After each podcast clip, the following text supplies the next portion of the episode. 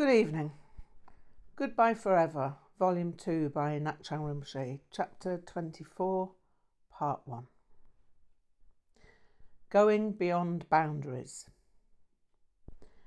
I stepped backward slowly from the room, keeping my face toward Gyalwa Karmapa.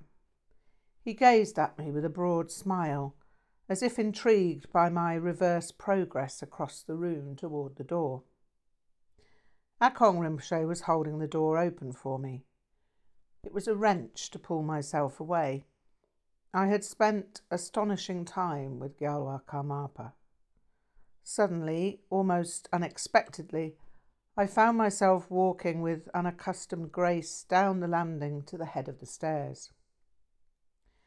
I descended the stairs as if every step brimmed with meaning. Yet the meaning was simply space. I went to sit in the library, where eventually Annie Chuying found me. I hear you've been with Gyalwa Karmapa most of the afternoon, she asked excitedly. What happened? I explained in as much detail as she wished.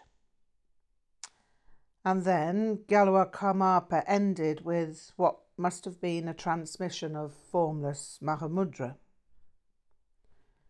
The pointing out instructions, Annie Chuying gasped. A moment of silence. Yes, however, please don't mention it to anyone else, because, well, I don't really feel I should have mentioned it at all. Only I trust you and wanted you to know because you were so kind, you know, trying to be helpful about what happened this morning. Annie Chuying was delighted on my behalf. Well, it looks as if your patience with things and your acceptance worked out well. A lot of people would have made a big fuss about it.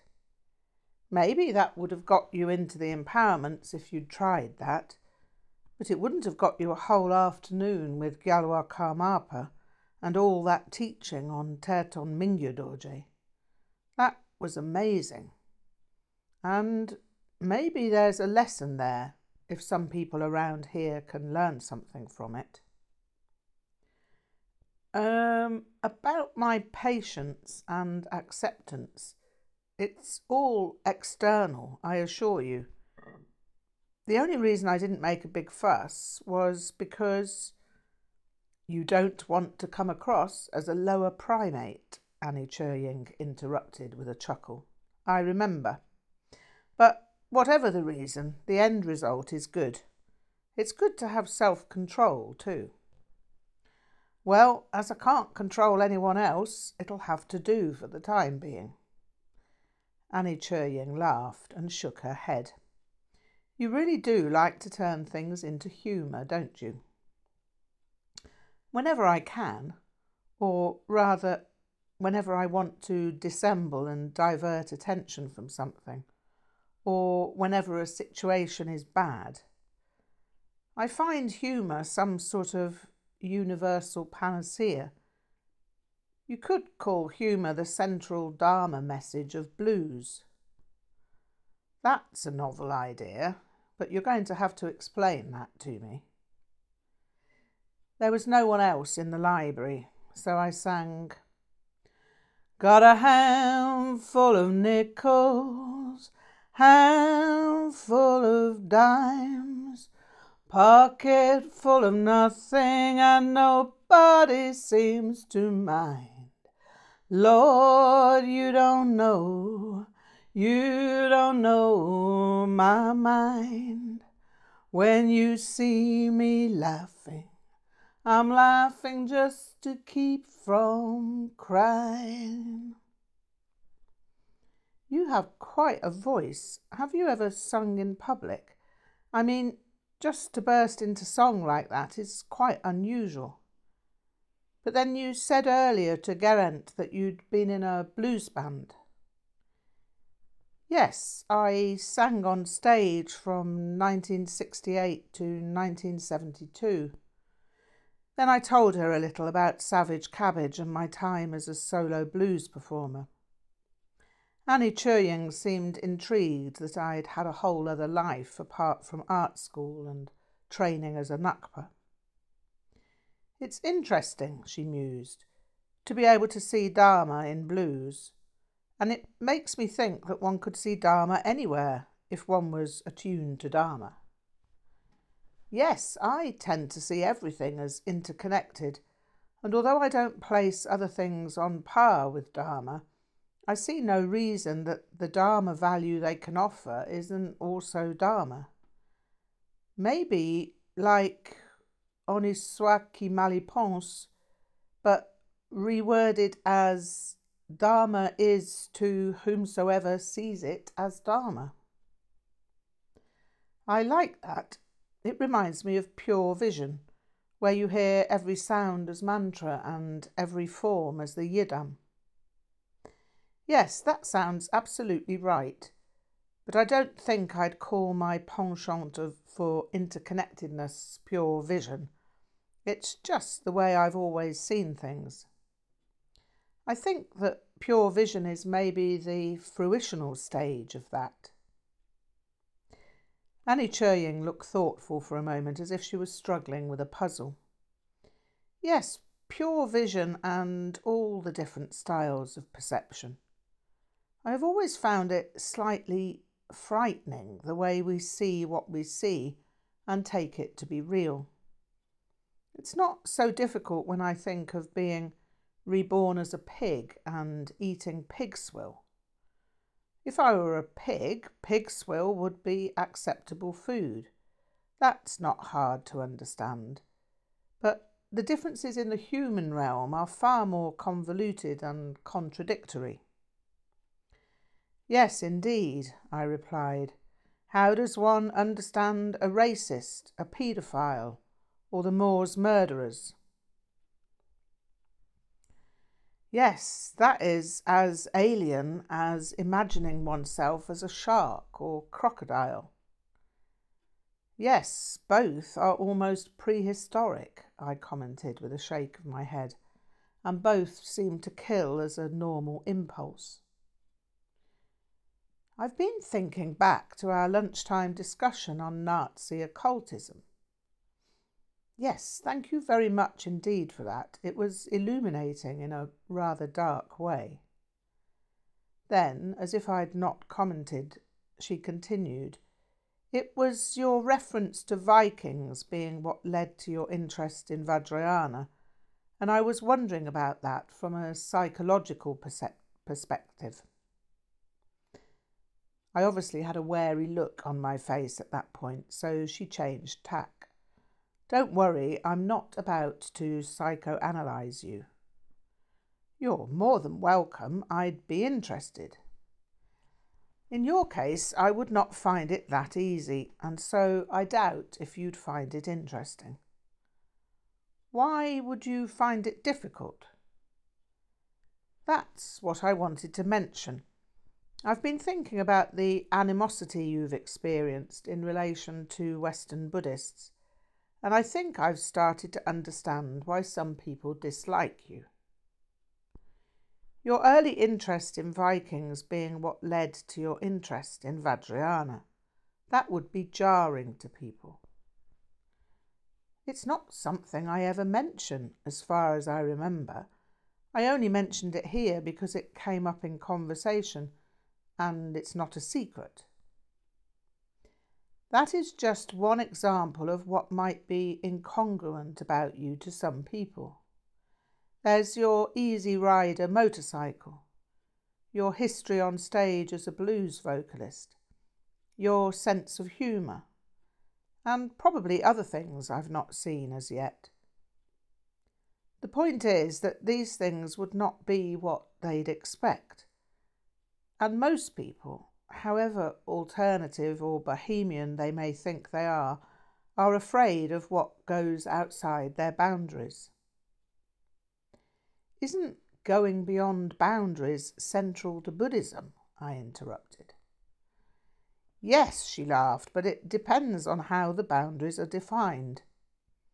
If you go beyond the wrong boundaries, or boundaries that had not previously been identified as boundaries, then people find themselves lacking references by which they can understand you or whomever. Ah, that's interesting. That hadn't occurred to me. So, so what happens is you present people with paradoxes. You don't fit into conventional frameworks or unconventional frameworks. That's by no means a criticism.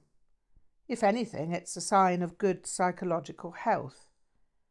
You see, I don't fit into the customary Western Kagyu nun framework. I come from quite a conventional background and was never really part of the counterculture. I enjoyed the music and wore some of the clothes, but nothing too extraordinary. So I wasn't a rebel, and taking nun's robes wasn't an act of rebellion. That's probably why the other monks and nuns here see me as an outsider. Maybe they see you as an outsider because they can't understand why you would want to converse with me. That could very easily be the answer, but for the fact that I arrived here over a week ago, and I sensed the distance even then. It was evident before you got here. Yes, I inquired. Yes, now they avoid talking to me, but even before they didn't know how to talk to me. I assumed a quizzical expression, and so she concluded, because I don't use the same language or give the same style of responses. So let me get this right. You're saying that they don't know how to talk to you because you don't have the same language or responses. Yes, it's a subtle thing.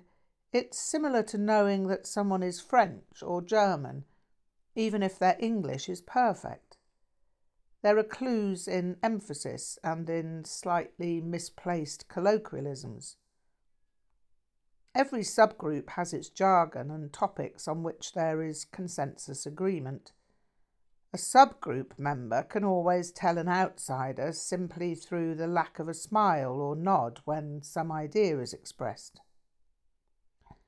I see. That is a valuable insight. So, how does that work in reverse? I mean, how is it that you don't feel alienated from the other monks and nuns? Or do you feel alienated? No, I don't feel alienated by their mode of expression. I don't expect everyone to have the same communication style.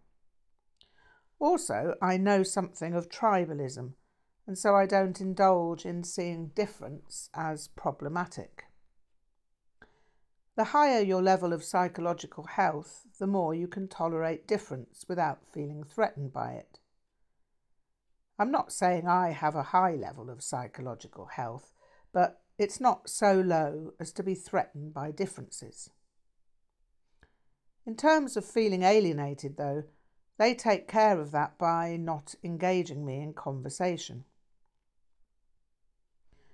Can you give me an example of healthy psychological functioning? One example would be that the psychosocially healthiest politicians would be those on the moderate left of centre and moderate right of centre who are able to socialise. It's the ones that vilify each other who are less psychosocially healthy. Ah, yes, and those who demonise each other belong in the locked ward. Perhaps, she laughed. But the more you dislike people simply because they're different, the less healthy you're likely to be. That is fascinating. You see, I was expecting Western Buddhists to be like foundation year art students. The fact that other art students in Farnham neither fitted conventional nor unconventional frameworks was the norm. We didn't expect each other to be understandable. I think we all came from situations where we'd been the weirdos. We were probably used to being the odd ones out, and thus were unusually accepting. Of course, that all seemed to change on the degree course. That would stand to reason because a new normalcy had been established.